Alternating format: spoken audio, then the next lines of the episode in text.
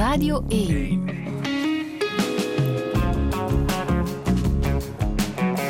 Douche. Met Friede Lesage. En met psychoanalyticus Paul Verhagen. Goedemorgen. Goedemorgen. Hoe gaat het? Zeer goed. Het is prachtig weer. Ik zit hier op mijn gemak in Brussel. Dus, En het moet ook goed gaan, want uh, er staat een nieuw boek aan te komen, Onbehagen. Ja. Dat je zelf nog niet fysiek in je handen hebt gekregen. Dat gaat overmorgen, denk ik, gebeuren. Uh, ik denk het, ja. Het, het, het, zit eraan te komen. 25 jaar na jouw grote doorbraak, Ja. liefde in tijden van eenzaamheid. Omdat je nu extra veel tijd hebt als hoogleraar emeritus? Of, uh, Oh, ja, natuurlijk. Dat speelt zeker een rol. Eh, maar de achtergrond van dat boek is eigenlijk een, een afscheidsgeschenk eh, van onze opleidingscommissie, een jaar of zes geleden. We waren toen in de faculteit bezig met een programmarevorming eh, die vrij ingrijpend was. Eh, en ik heb toen de vraag gekregen of ik bereid zou zijn om de laatste vijf jaar van mijn carrière nog een nieuw vak te doseren, waar ik al mijn dadas mocht inbrengen. Want de laatste vijftien jaar was ik bezig met die cultuur- en maatschappijkritiek. En dus kreeg ik een nieuw vak op mijn bord, cultuur- en maatschappijkritiek. Ik heb dat vijf jaar heel eh, graag gedoseerd. En toen ik met emeritaat ging, dat was dan ook wel met de coronaperiode, dacht ik, misschien moet ik daar een boek van maken. Ik heb dat idee dan eigenlijk vrij snel aan de kant geschoven, omdat ik vreesde dat het veredelde collegenota's zouden worden, en dat is niet de bedoeling. Maar twee jaar later was dat voldoende ver achter mij om er dan toch een, een, een echt boek van te kunnen maken. En dit is het resultaat. Ja, en in dat boek lees ik de vraag: wie ben ik? Wie ben ik echt? Dat is iets waar uh, mensen zouden moeten mee bezig zijn. Ja. Uh, een fundamentele vraag. Ja. Mag ik die ook aan jou stellen? Wie ben jij echt? Um, dan ga ik het, u het antwoord geven, dat eigenlijk ook het oudste antwoord is. Um, en dat is eigenlijk het antwoord dat wij maar iemand zijn in verhouding tot anderen. En dat zijn wij de, de voorbije 20, 30 jaar een stuk vergeten met die individualisering. En iedereen gaat op zoek naar, kenmerken diep van binnen, van wat is mijn wezenlijke kern enzovoort. Uh, eigenlijk bestaan we maar in verhouding tot de anderen en varieert dat mee met de tijd om nu maar een, een, een heel eigentijds voorbeeld te geven. Onze genderidentiteit is een ontzettend belangrijk onderdeel van wie wij zijn. Dus daar kun je al zien dat dat relationeel is, die genderidentiteit in verhouding tot andere genders. En daar kun je ook zien hoe ingrijpend dat dat veranderd is. Ik bedoel, mijn mannelijke identiteit van 30 jaar geleden is niet dezelfde als deze vandaag. Je mag hopen dat dat niet dezelfde is, want er zijn zodanig veel zaken veranderd in de goede richting wat dat betreft, dat wij mee veranderd zijn. En hoe ben jij veranderd? Als ik vraag aan jou om jezelf te omschrijven, wat, wat zeg jij dan? Um, ik heb een stuk uh, nieuwe identiteit bijgekregen. Ik denk dat, dat ik mezelf wel kan omschrijven als, dan heb ik eventjes een, een Engelstalige term, een family man. Uh, mijn gezin is voor mij altijd belangrijk geweest, mijn familie ook. Ondertussen ben ik grootvader, uh, ik heb vier mm -hmm. kleinkinderen. We hadden gisteren het verjaardagsfeestje van de oudste, oudste die is negen jaar oud. dat is een stuk identiteit dat je cadeau krijgt. Want niet iedereen heeft, heeft het geluk uh, van dat stuk identiteit te kunnen bijkrijgen. En zeker niet op de manier zoals wij meemaken. Ja, en dan, daar geniet ik van. Uh, zij vanaf de zijlijn bedoel ik. Ik ben aan het kijken hoe ze dat doen. En, ja. en, en, ik help waar ik kan, maar ik kan me niet te vermoeien.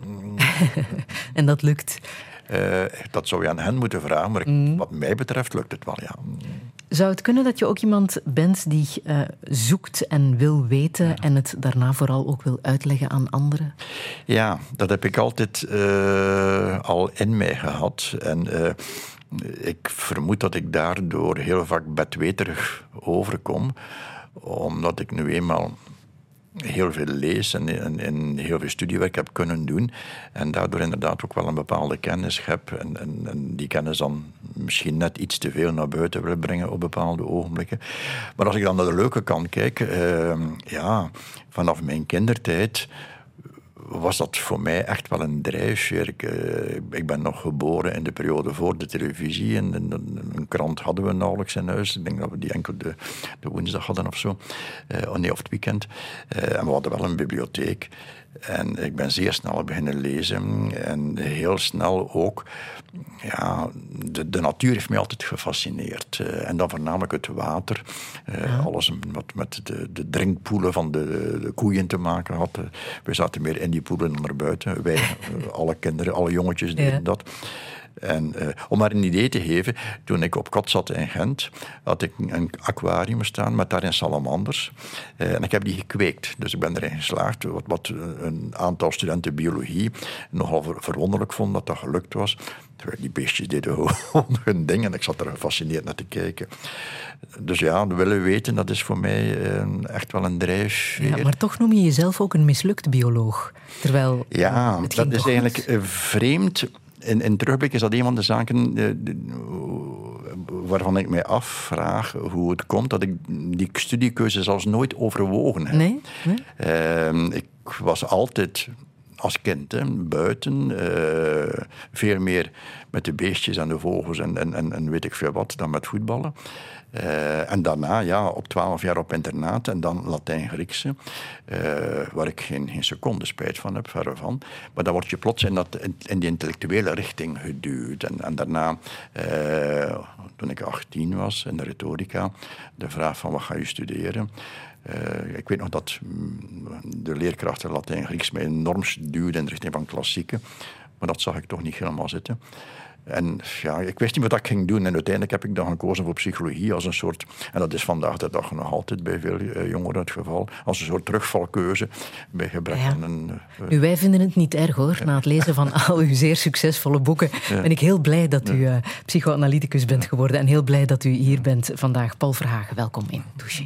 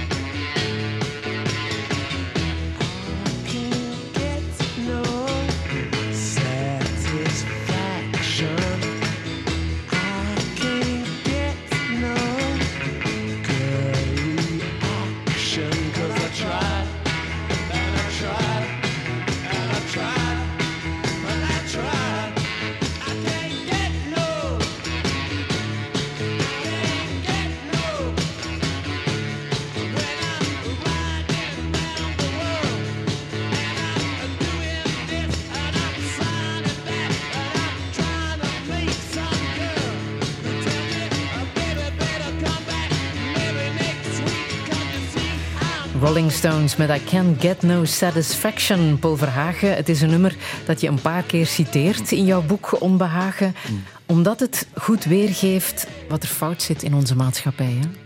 Ja, uh, en, en die evolutie is de voorbije tien jaar, vijftien jaar, zoals veel dingen in een versneld tempo uh, nog, nog verder doorgegaan. Ik bedoel, het nummer van de Rolling Stones dateert natuurlijk al van vier decennia terug, neem ik aan. Mhm. En toen hadden we nog de periode van de seksuele uh, revolutie. En eigenlijk een mogelijkheid om aan satisfactie te geraken. Maar natuurlijk bleek het dan toch nooit genoeg te zijn. En uh, vanaf de jaren negentig verschuift dat. Hè. Het gaat over consumeren. Het gaat over uh, genieten in de ruimere betekenis van het woord. Maar eigenlijk die ruimere betekenis is een doorgestoken kaart, want je moet dingen kopen. En uh, dat consumeren wordt dan als een soort ultieme vorm van, van bevrediging beschouwd. Terwijl, ja, je hoeft echt niet veel ervaring te hebben om te ontdekken dat dat eens voorbij een bepaald punt niet direct voor een beter leven zorgt. Maar het is ondertussen een boetade. We hebben het nog nooit zo goed gehad als nu.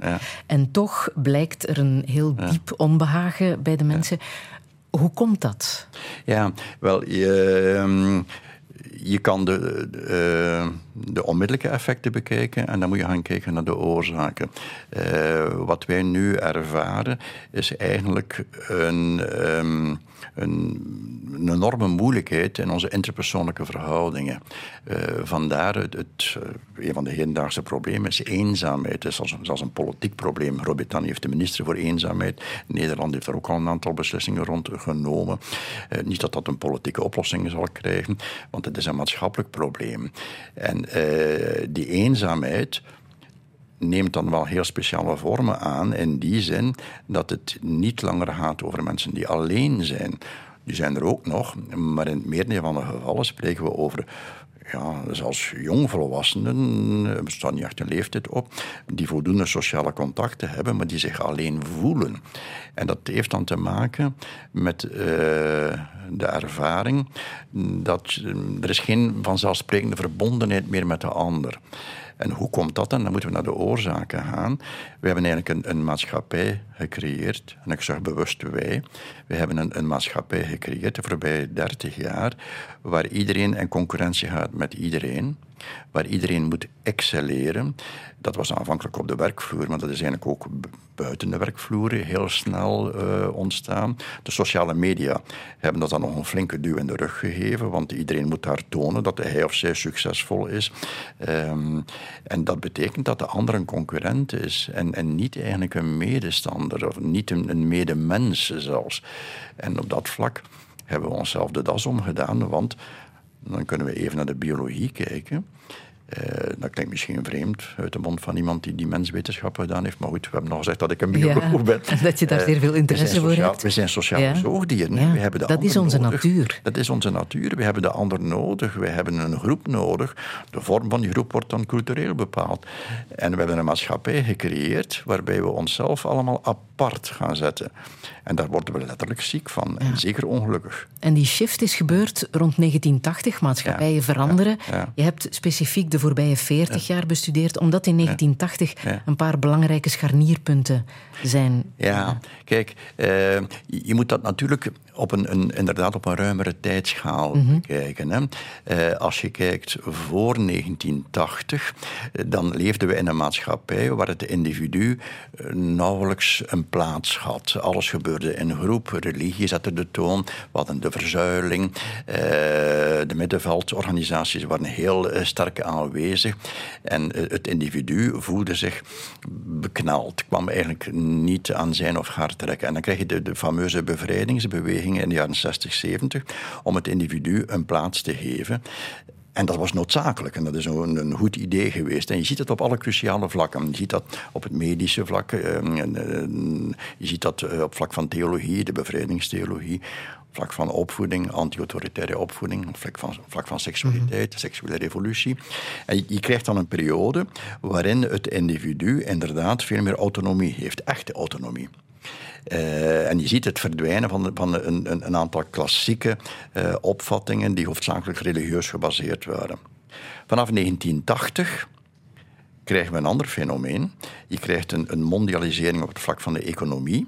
En je krijgt eigenlijk een, een, een nieuwe moet ik gaan uitdrukken, een, nieuw dominant groot verhaal dat uh, in eerste instantie vrij positief klinkt, maar dat eigenlijk heel snel evolueert naar uh, een gevecht van iedereen tegen iedereen om uh, economisch gezien de, de, top te bereiken. Uh, het pijnlijkste voorbeeld vind ik de vrouwenemancipatie. als een vrouw nu in een multinational door het glazen plafond breekt en, en, en CEO wordt, dan beschouwt men dat is een, een, een, voorbeeld van emancipatie. Maar dat is geen voorbeeld van emancipatie. Dat is een voorbeeld van een, iemand die een gevecht gewonnen heeft ten koste van heel veel anderen die weggevallen zijn.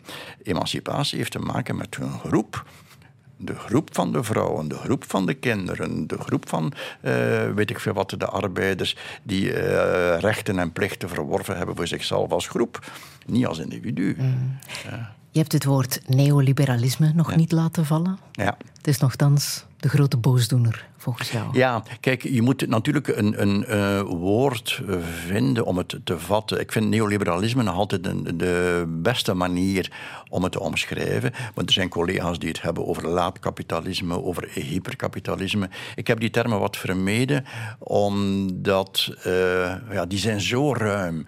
Je kan er van alles onder begrijpen. Uh, maar wat begrijp jij eronder? Wat wil je ermee zeggen? is de laatste fase van een vrije marktsamenleving. En als ik zeg laatste fase, laat dat uitschijnen. Dat er daar een, soort periodiek in zit, een soort uh, opeenvolging van een aantal periodes. Dat is ook het geval. Dat weten we op grond van wetenschappelijk onderzoek. Een Nederlander heeft dat vrij goed in kaart gebracht, Bas van Bavel. En die toont hoe elke vrije marktsamenleving, hij heeft er acht bestudeerd, hoe een, een, vrije marktsamenleving door een aantal fases gaat. En de laatste is eigenlijk de ondergang. En dan zie je dat in die laatste fase er geen sprake meer is van een vrije markt, maar wel van een beperkt aantal groepen die alles aansturen en die eigenlijk een, een toenemende ongelijkheid creëren. En, en, en dat is wat nu aan het gebeuren is. Uh, heel duidelijk wordt de laatste vijf jaar. Ja, want je schrijft inderdaad wat winst kan opleveren, wordt geprivatiseerd. Waar privatisering niet mogelijk is, wordt bespaard. Ja. Zeer herkenbaar, hè? zit continu in het nieuws. Ja, ik, ik, kan er kwaad van worden. Wij leven in een van de vijf rijkste landen ter wereld. En dat vergeten we soms. Hè? Maar België is een van de vijf rijkste landen ter wereld. En we hebben geen mensen voor de kleine kinderen, voor de crèches. En we hebben geen mensen uh, voor de senioren in de rust- en verzorgingstehuizen. Ik vind dit wraakroepend. Dat is de zorg.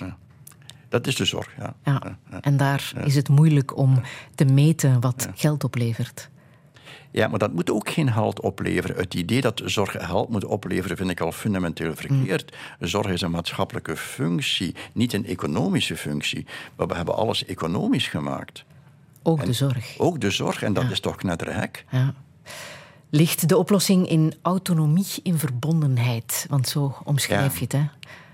Um, ik keer even terug naar wat ik daar straks gezegd heb. Dus als je die, die maatschappij bestudeert op een langere periode, dan kun je periodes zien waarin er te veel verbondenheid is. En die mhm. verbondenheid wordt dan een, een, een keurslijf waarin men als individu gevangen zit.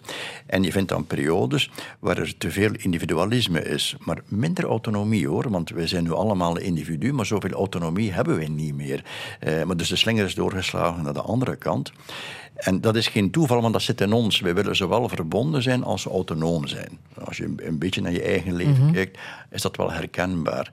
En uh, ik denk een, een ideale samenleving en een ideale situatie voor een individu, is dat je die twee in een goed evenwicht krijgt. Ik ben voldoende verbonden, maar tezelfde tijd beschik ik over een stuk autonomie. Ja. En uh, dat wordt voor een stuk mogelijk gemaakt of onmogelijk gemaakt door de maatschappij. En hoe veranderen we die? Hè? Ja, we hebben het, we hebben het uh, met ons allen gecreëerd, dus gaan we het ook met ons allen moeten veranderen, bottom-up. Maar, maar, dat gaat niet op korte termijn natuurlijk. Nee, dat rekenen op 15 jaar. 15 jaar? Ja. Ja. Dus dat Maar betekent dat, waar we een nu in zitten, dat het nog 15 jaar kan duren voor... Nee, het, is al, het, is, het kantelpunt hebben we eigenlijk al gehad. Hè. Eh, en het is allemaal na de millenniumwisseling eh in versneld tempo gekomen. We hebben de, de eerste bankencrisis gehad, eh, gevolgd door een tweede die minder in, in, in de pers gekomen is. We hebben dan COVID gehad. Eh, eh, we hebben ondertussen een toenemende bewustwording over de klimaatverandering, die trouwens op dezelfde oorzaken teruggaat. En je ziet eigenlijk eh, dat er van onderuit, en dat is altijd het belangrijkste. Je ziet dat er van onderuit een, een aantal initiatieven aan het oprijzen zijn die zich verzetten tegen het systeem zoals we het meegemaakt hebben. Ja, ah. Er is hoop. Eh, er is zeker hoop. Het enige wat eh roet, allez, roet, en dat is niet, niet de juiste uitdrukking, alhoewel op een bepaalde manier beschouwd misschien wel. Het enige wat eigenlijk de voorspelbaarheid zeer moeilijk maakt, is de klimaatverandering. Daar gaan we het straks nog over hebben, denk ik.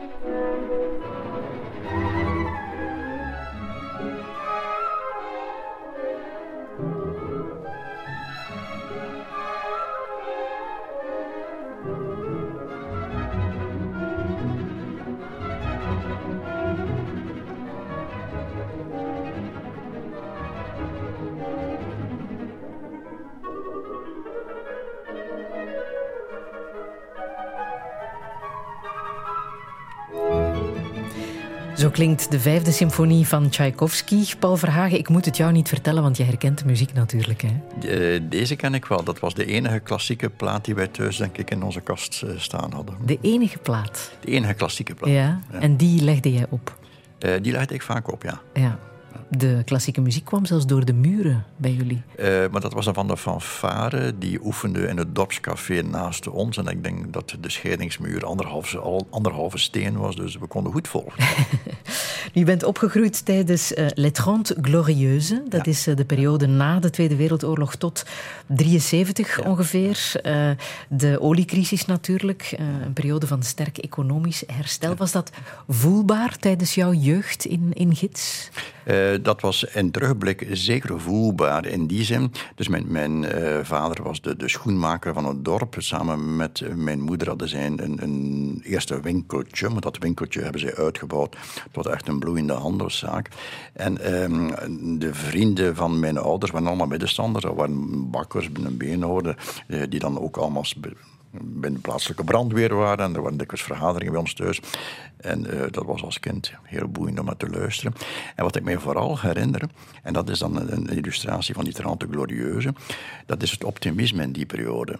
Het ging ieder jaar beter. En, en, en die mensen keken bij, bijna uit naar, naar het, het wordt nog beter. Ik heb een telefoon weten binnenkomen, de eerste auto weten binnenkomen, de televisie weten binnenkomen, de wasmachine, de, de, mm -hmm. de vaat was. Uh, dus het, het, er, was, er heerste zo'n echt een, een optimisme en ook de overtuiging van uh, iemand die hard werkt, die maakt het wel. Hè. En dat was toen ook waar. Ja. Dat is vandaag de dag niet meer waar. Hard werken maakte ook gelukkig. Uh, ik heb mijn ouders samen die zaak weten uitbouwen. Die werkten zeven dagen op zeven in uh, de eerste 10, 15 jaar, denk ik. De verplichte verlofdag, die is er, ik weet niet meer welk jaar dat die er gekomen is. en ja, die deden dat heel graag. Die, dat maakte hen gewoon blij. Ja. Die kwamen ook heel goed overeen. Ja. Het gevolg was wel dat jij op internaat moest. Jij vloog op internaat oh, in nee, Kortrijk. dat, dat wordt vaak zo gedacht, hè, dat ik Ja. eh, op internaat moest om, om, als zoon van middenstanders. Nee, dat is eigenlijk nog een ander verhaal. Eh, ik was de oudste thuis. Um, In mijn familie was er geen traditie van studeren. Eh, in die periode kwam het PMS op, de voorloper van de CLB. Dus kinderen werden getest. bleek dat ik tot de intelligentere kinderen behoorde. En eh, ik kreeg mijn ouders ook te horen dat ik eh, middelbaar onderwijs moest volgen. En dan waren er een aantal scholen die eigenlijk de ronde van de dorpen deden en, van de, en naar de ouders gingen om te zeggen van ja, ik zou je zoon niet bij ons komen studeren. Die kwamen letterlijk aan huis, die kwamen ronselen. Waarschijnlijk kwamen die toekomstige pastoors ronselen. Ik heb dat uh, Ja. nadien gedacht dat dat wel ergens iets in die richting zou kunnen geweest zijn. En eigenlijk het meest voor de hand liggende zou geweest zijn dat ik met de fiets naar school ging in Roeselare. Eh, terwijl door het feit dat die, dat die vraag er kwam, zat ik plots op internaat in Kortrijk. Merkwaardig genoeg in een eh, school waar één internaat verplicht was en twee, het allemaal kinderen waren van middenstanders. Dus je zat in een soort verbondenheid. Ja, ja. Misschien zelfs iets te veel, want Ja, als eh, opgroeiende puber eh, heb je natuurlijk ook wel een beetje privacy nodig. En op internaat kan dat al eens tegenvallen. Ik heb daar geleerd hoe ik mij kan afzonderen in groep en hoe ik afstand eh, kan houden. En hoe deed je dat? Ja, eh, eerst en vooral, je kan vluchten in fantasie. Eh, dat is eh, denk ik de, de makkelijkste manier eh, om, om weg te zijn.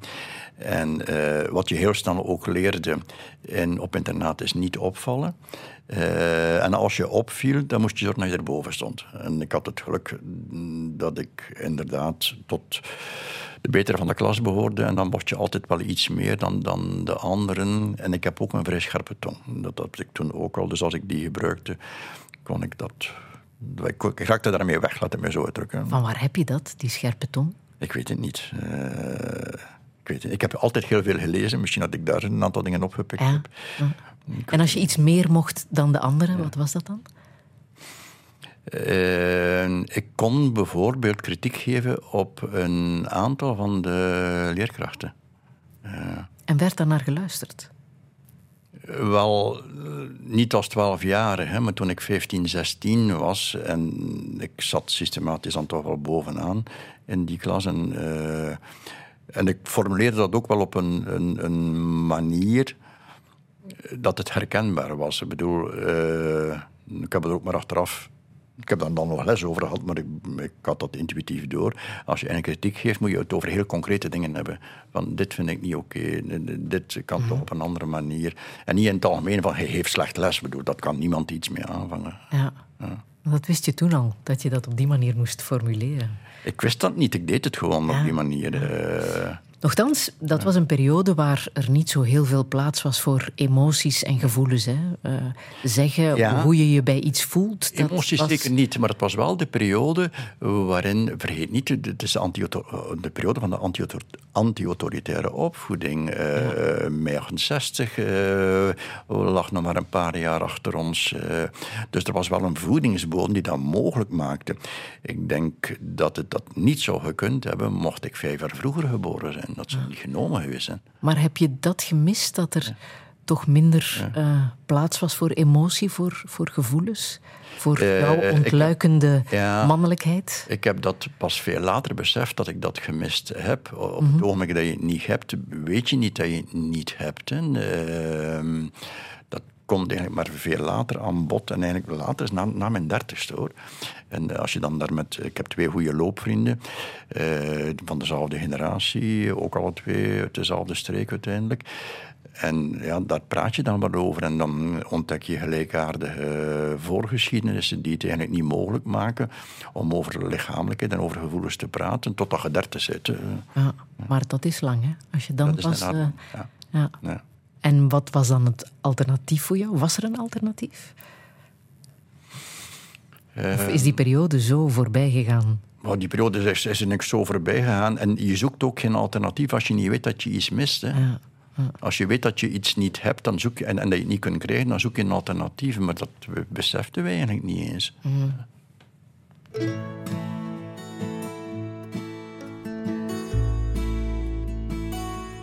If you love this land of the free, Bring 'em home, bring 'em home, bring all troops back from overseas. bring 'em them home, bring 'em home. It will make the general sad, I know. Bring 'em home, bring 'em home. They want to tangle with the foe. Bring 'em home, bring 'em home. They want their weaponry, but bring 'em home, bring 'em home. Here is their big fallacy. Bring 'em home, bring 'em home. A foe is hunger and ignorance. Bring 'em home, bring 'em home. You can't beat that with bombs and guns. Bring 'em home, bring bring 'em home. I may be right, I may be wrong. Bring 'em home, bring 'em home. But I got a right to sing this song. Bring 'em home, bring 'em home. Isn't that the wonderful thing about America? You got a right to be wrong. Where else in the world can we do it like we can do it here? And back in 1965, when I first wrote this song, it was If You Love Your Uncle Sam, support our boys in Vietnam, bring them home. And if you all sing that chorus with me, we can raise the ceiling a little higher. Hooray for the United States of America and the right to speak your mind. There's one thing I must confess bring 'em home, bring 'em home. I'm not really a pacifist. Bring 'em home, bring 'em home. If an army invaded this land of mine, bring 'em home, bring 'em home. You'd find me out on the firing line. Bring 'em home, bring 'em home. Show those generals a fallacy. Bring 'em home, bring 'em home. They don't have the right weaponry. Bring 'em home, bring 'em home. For defense, you need common sense. Bring 'em home, bring 'em home. They don't have the right armaments. Bring 'em home, bring 'em home. The world needs teachers, books, and schools. Bring 'em home,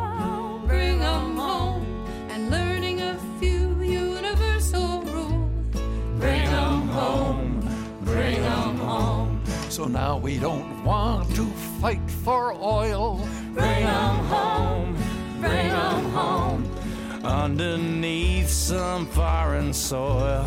Bring 'em home, bring 'em home. So if you love this land of the free, Bring 'em home, bring 'em home. bring all troops back from overseas. Bring 'em home, bring 'em home. Bring Them Home van uh, Pete Seeger. Het is een remake van zijn nummer uit 1965, die hij gemaakt heeft met de jongere muzikanten zoals uh, Annie DiFranco, Billy Bragg en Steve Earle. Mm. Paul Verhagen, het is een van die protestsongs uh, waar jij wel een herinnering aan hebt. Hè? Ja, in, ja, toen ik op middelbare school zat en, en beginnende universiteit, had je natuurlijk die protestbeweging tegen de Vietnamoorlog en alles wat daar rond, rond ging. Hè. De, de uh, plaatsing van kernwapens in Kleine Brogel. Um, dus er was daar toen enorm veel reactie uh, tegen. Niet alleen bij jongeren, ook collectief. Hè. Ik herinner mij nog de betoging hier in Brussel tegen de kernwapens. Ik weet niet hoeveel duizend mensen er waren, maar dat was gigantisch. Um, en die protestsongs, ja, zeker als je 16, 17 bent, dat maakt deel uit van je cultuur. Hè. Ja. Je zei zo net, uh, ja, ik was de slimste van de klas. Mm. Uh, en dat heeft ook gerendeerd, denk ik, aan de universiteit, um, waar je uh, carrière hebt gemaakt. Um, maar toch is er een periode geweest waar je in het verdomhoekje zat. De periode waarin je jouw oerboek hebt geschreven, Liefde in tijden van eenzaamheid. Geschreven toen je een heel eenzame periode meemaakte aan de universiteit. Ja, en terzelfde ook zeer leerzaam. Hè. Uh, het is eigenlijk een vrij klassiek verhaal. Het is ook iets wat je in de Griekse tragedies vindt in een aantal grote literatuur. Uh, in de grote literatuur met een L. Dat is eigenlijk de, de, de man die iets gemaakt heeft, een levenswerk geïnstalleerd heeft en het niet kan loslaten, niet uit handen kan geven naar de jongere generatie. En uh, in de tweede helft van de jaren negentig, uh, dus aan de universiteit functioneert met twee vakgroepen en de toenmalige diensthoofd, aan wie ik veel te danken heb, laat dat duidelijk zijn, uh, die zag toen het einde naderen, het, het moest op emeritaat en kon de macht niet loslaten. En de laatste jaren van, van zijn mandaat ja, had dat zeer negatieve effecten in de zin van hij verzamelde enkel nog mensen rondom hem, dus de assistenten waren dat dan, die eigenlijk uh, voornamelijk volgelingen waren, maar niet meer kritische denkers. Ik was de enige die vast benoemd was van de vorige generatie en ik was de enige die ook durfde tegenspreken en ik was de doodgeverfde opvolger, omdat ik nu eenmaal de oudste was en op dat ogenblik ook een degelijk dossier uh, had. En ja, dat... Uh, had eigenlijk effecten die je nauwelijks kunt voorstellen. Ik bedoel, ik heb op het punt gestaan om ontslag in te dienen op dat ogenblik. Uh, gelukkig heb ik het uh, kunnen volhouden en na 2000 heb ik dan zelf de leiding kunnen en moeten overnemen. Maar er werd niet meer tegen jou gepraat. Er, werd twee jaar niet meer, er is gedurende twee jaar niet tegen mij gesproken. Maar dat is toch... Daarbuiten wel. Hè. Ah. Binnen de faculteit kreeg je dan wel voldoende steun. Dat was de ironie ervan. Uh, ah. Maar daarbinnen niets, nee. nee. Ben je daarvoor in therapie geweest? Uh, nee, in die zin dat, en daar zie je nogmaals het belang van een goede sociale ondersteuning, in die zin dat ik uh, thuis erover kon praten met mijn vrouw en daar heel veel steun van haar kreeg. En die ook zei van, ja goed, dat, dat gaat wel voorbij, er komt een einde aan. Er staat een datum op. Ik had uh, ook wel vrienden daarbuiten. Niet dat ik met die vrienden er weer over ging praten, maar je zit in een sociale inbedding. Ik had een leven daarbuiten, ja. me zo uitdrukken. Mm -hmm. En ik ben toen beginnen lopen. Letterlijk. Want dat zeggen ze wel, hè? mensen moeten hmm. soms een crisis meemaken, iets ja. heel ergs in hun leven meemaken, ja. om te beseffen wie ze zijn en waar ze willen voor staan en om terug een stap vooruit te kunnen zetten. Was dat voor jou je kantelpunt, denk ik? Wel, ja, in die zin dat ik uh, op dat ogenblik ten volle bezig was met uh, de hedendaagse psychoanalyse, de, de, de, de behandelingen, uh, ook op vlak van diagnostiek, want ik heb altijd de leerschooldiagnostiek mogen behartigen. en ik wou dat aan die studenten doorgeven, dus ik had echt wel een ideaal op dat vlak. En, en plots zag ik dat dat geblokkeerd werd. En, en ja, dat was niet echt ja. wat ik wou. Ja. Je hebt ook altijd een eigen praktijk uh, gehad, hè? Ja. naast je werk aan de universiteit. Hoe belangrijk was dat om dat te kunnen compenseren met... Vooral duidelijkheid, die praktijk was klein. Hè? Uh, maar ik, er is een voorgeschiedenis in die zin. Toen ik uh, afstudeerde, ben ik in eerste instantie voltijds gaan werken in de praktijk. Dat was in eerste instantie in het Centrum voor Geestelijke Gezondheidszorg. Dus eigenlijk psychotherapie met volwassenen. Uh, daarna burgerdienst gedaan. En daarna gaan werken in de bijzondere jeugdzorg in Eeklo met kinderen tussen 12 en 18, waar ik enorm veel geleerd heb over die sociale impact. Uh, bij die tweede job had ik een vaste benoeming en was ik ook diensthoofd. En ik deed dat graag en goed. En dan kreeg ik de kans om, om terug te keren naar de universiteit. En ik heb echt getwijfeld, uiteindelijk besloten van het te doen. Ehm, dan, ja, door het feit dat er op dat ogenblik juist een plaats vrij kwam toen ik uh, gedoctoreerd was, kreeg ik een, aanstelling en kon ik het onderwijs geven. Nu, dan moet je even eh, in rekening brengen dat de opleiding psychologie toen helemaal anders was dan vandaag. Het, een van de belangrijke verschillen, niet het enige, maar een van de belangrijke verschillen, is dat eh, de proffen die toen les gaven, die hadden geen praktijk. Uh, psychotherapie stond ook nog in de kinderschoenen. Mhm. En er werd lesgegeven vanuit ja, hoge theoretische niveaus. En, dat, en ik ik kwam uit de praktijk en ik zag onmiddellijk van, ja, maar bedoel, er is hier echt, dat is niet alleen een geloof. Bedoel, Je hebt de praktijk nodig om het te begrijpen. En toen heb ik besloten van, kijk, ik moet mijn praktijk blijven behouden, hoe beperkt het ook is. Want ondertussen waren er kleine kinderen en uh, moet ook die functie innemen, wat ik heel graag gedaan heb. Uh, maar ik heb dus altijd een beperkte praktijk gehad om eigenlijk te kunnen ja, we weten wat er aan het veranderen was. en zo weet je ja. allicht ook wat het grootste onbehagen is bij de patiënten die bij jou terechtkomen. Een van de belangrijke veranderingen, en dan moeten we al twintig jaar vooruit springen, natuurlijk, dan zitten we rond 2000. Eh, kijk, de, de, de eerste, de eerste, de psychotherapie in Vlaanderen, of niet alleen in Vlaanderen, psychotherapie wordt eigenlijk mainstream vanaf de jaren 70. Uh, en dat zal gaandeweg alleen maar toenemen. En uh, die eerste 20, 30 jaar van de therapeutische praktijk ging dat over relationele moeilijkheden, over man-vrouw verhoudingen, over seksualiteit, over ouder-kindverhoudingen. En dat was hetgeen wat je ook verwachtte. Want daarin waren wij ook opgeleid, zeker mhm. als je de Freudiaanse richting gevolgd had. Uh, dus dat spoorde op een bepaalde manier wel met die opleiding die je overigens buiten de universiteit moest volgen, want de universiteit zelf gaf daar toen niet zoveel over. Uh, en dan vanaf pakweg 95 begin je in de consultatiekamer steeds meer geluid te horen over de werkvloer. En steeds minder over datgene wat we voordien hadden. Seksologie verdween. Uh, de Vereniging voor Seksologie in Nederland heeft zich op een bepaald moment opgegeven, omdat men het niet meer nodig vond. Uh, de problemen uh, die er vroeger waren, kwamen niet meer aan bod. We moesten nog wachten op de genderproblematiek, die komt maar na de millenniumwisseling. Maar de werkomgeving werd de werkomgeving, dus boosdoener. Ja, ja. ja. En wat zeg je dan? Hoe probeer je... Uh, andere maatschappij, hè? Ja. Die vorige problemen, eh, rationeel, man-vrouw verhouding, seksualiteit, had, hadden te maken met een maatschappij die ondertussen verdwenen is. Een heel patriarchaal, religieus, eh, parochiaal. Ik bedoel, al die dingen samen hadden, die, uh, hadden binnen die maatschappij dat soort problemen als gevolg. Vanaf 90 krijgen we een andere maatschappij, uh, waarin het, het, professionele steeds meer op de voorplan komt te staan, en waar mensen het moeten maken. En de, de, aanvankelijke meritocratie, loon naar werken, uh, concurrentie met anderen, uh, ook een ver, verhoogde werkdruk. Maar als mensen bij jou zitten in de praktijk en zeggen: het gaat niet meer op het werk, hmm. geef je dan het advies: verander van werk? Uh, in een aantal gevallen wel, maar je moet in rekening brengen dat mensen, wat dat gebeurt nu wel de laatste paar jaar, ze zijn het gaat niet meer op het werk, maar in het meerdere van de gevallen komen mensen met hun ziel onder hun arm, hè, van het gaat niet meer, niets gaat nog. Uh, en, en ze weten zelf niet goed, het gaat thuis niet, de, als er al thuis is, het gaat op het werk niet, het gaat, het gaat nergens nog.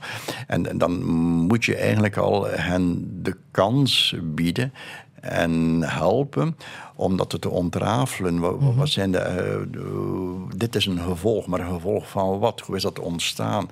En dat is niet van vorige maanden. Mhm. En dat, dat duurt wel een tijdje voordat dat duidelijk wordt. En uh, ja, je hebt dan eigenlijk een soort weegschaal nodig. In welke mate zijn die problemen grotendeels gekoppeld aan het individu? Of in welke mate zijn ze grotendeels gekoppeld aan de context?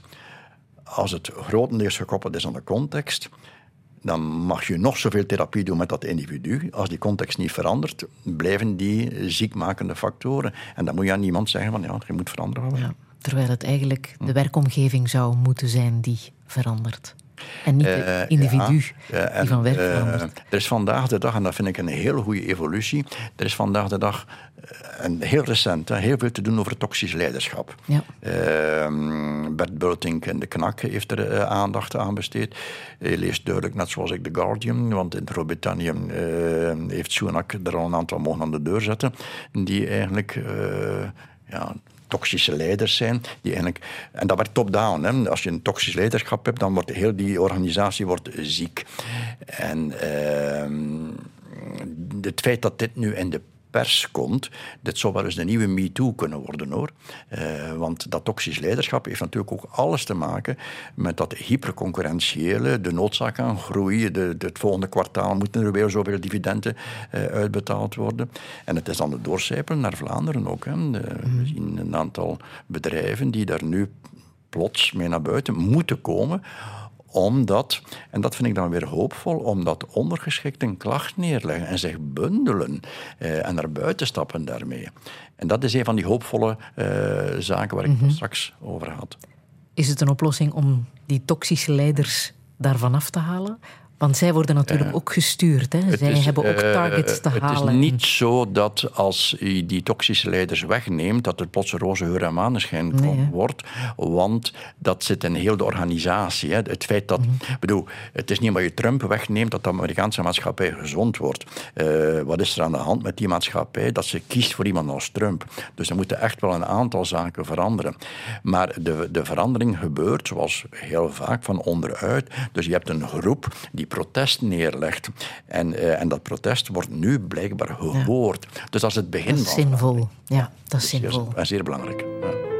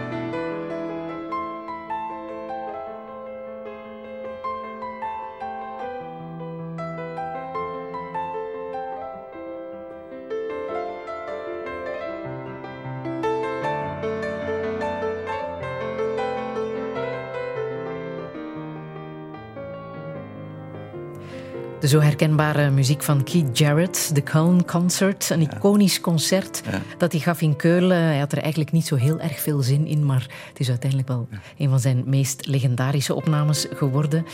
Hij zal allicht nooit meer spelen, hè? want uh, een aantal jaren geleden is hij getroffen door een uh, beroerte. Paul Verhagen, jij hebt het geluk gehad om hem nog live te zien spelen. Ja, we hebben hem hier in Brussel, in de Beaux-Arts, gezien, een aantal jaar geleden. En hij had er toen duidelijk ook niet veel zin in. Uh, ik denk dat die man toch wel een, op zijn zachtst uitgedrukt een heel bijzondere verhouding heeft tegenover zijn publiek. zelfs als hij van de, het podium wegstapte, was dat teruglinks. Dus eigenlijk, maar de manier waarop hij met die piano bezig was zou jij het willen kunnen, piano spelen? Oh, ik, ik, ik, weet van mezelf dat ik het niet kan, nooit zou kunnen. Uh, ik, ik, heb daar niet de.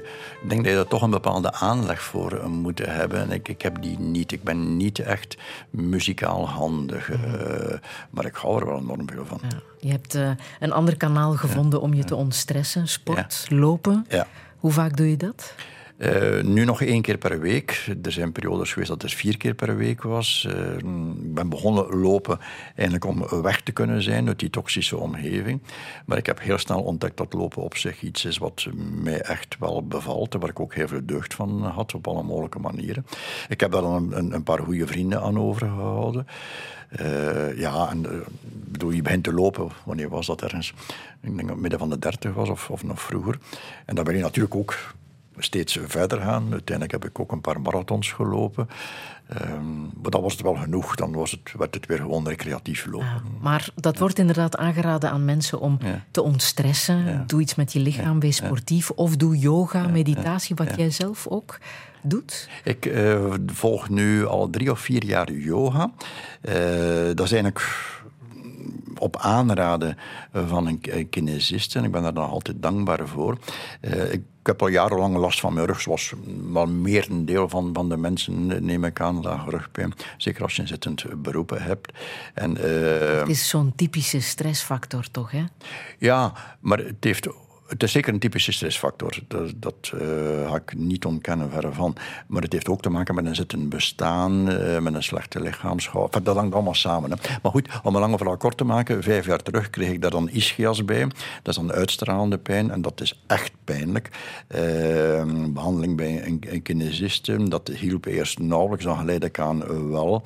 En ja dan moet je een aantal oefeningen doen, maar je weet eigenlijk op voorhand dat je die toch niet gaat doen thuis. Niemand doet dat. En die kinesisten wist dat ook. En ze zei van, kijk, ik heb in mijn opleiding kennis gemaakt met een bepaalde vorm van yoga, uh, die eigenlijk revalidatie-yoga is. En uh, als je dat gaat volgen, ga je er echt baten bij hebben. Nu, ik stond daar eerlijk gezegd een beetje sceptisch tegenover bij gebrek aan kennis. Ik wist er eigenlijk nauwelijks iets van af. Toevallig wauw dat die vorm van yoga in Gent uh, vrij actief is. Een van de beste leerkrachten zit daar ook. En ik heb het geluk gehad dat ik uh, bij Eva Kamala Rodenburg uh, terechtgekomen ben. En ik moet zeggen, mijn rugpijn de voorbije jaren is gaandeweg minder en minder en minder geworden. Ik loop zin. ook meer rechtop. Ja. dus het helpt echt wel. Ja. Um, jouw boekenblog is denk ik ook iets om uh, te ontspannen. Hè? Waar je heel uitgebreid over uh, boeken schrijft uh, die je hebt gelezen, vooral non-fictie. Er is al eens een uitzondering. Ja, soms.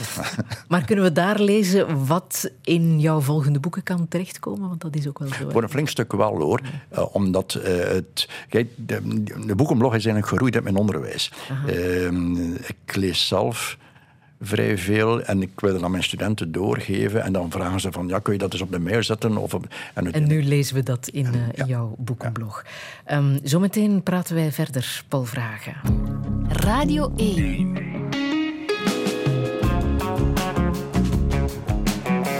Douche. Met Friede Lesage. En met psychoanalyticus Paul Verhagen. In zijn nieuwste boek verklaart hij hoe de voorbije 40 jaar het onbehagen is gegroeid. Nochtans zijn we nog nooit zo vrij geweest en hebben we het nog nooit zo goed gehad. Tegelijk kijkt hij naar zichzelf. Hoe zwaar woog het juk van de katholieke kerk op zijn schouders? Op welke manier brengt zijn tuin hem geluk? En is hij zelf geworden wie hij wou zijn? Dit is Touché met Paul Verhagen. Een goede middag.